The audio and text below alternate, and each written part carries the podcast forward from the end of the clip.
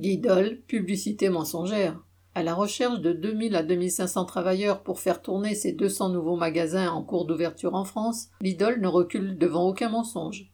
À en croire la dernière campagne publicitaire, il ferait bon travailler, voire bon vivre dans les magasins Lidl. Ces dernières années, Lidl s'est fait connaître au contraire pour ses conditions de travail particulièrement dures, ses salaires bas, la pression incessante des chefs et même le suicide de certains de ses employés.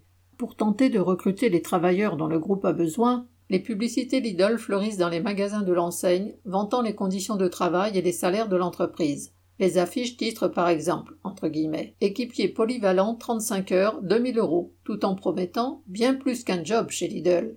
Mais à la lecture des notes écrites en petits caractères en bas d'affiche, on apprend qu'il s'agit de 2000 euros bruts, soit environ 1560 euros net par mois. Et ce prétendu salaire d'embauche est encore à revoir à la baisse, ainsi, la prime d'ancienneté y est abusivement intégrée, puisqu'un nouvel embauché n'y a le droit qu'après trois ans en CDI à temps plein chez Lidl, outre le fait qu'une prime ne fait pas, par définition, partie intégrante du salaire.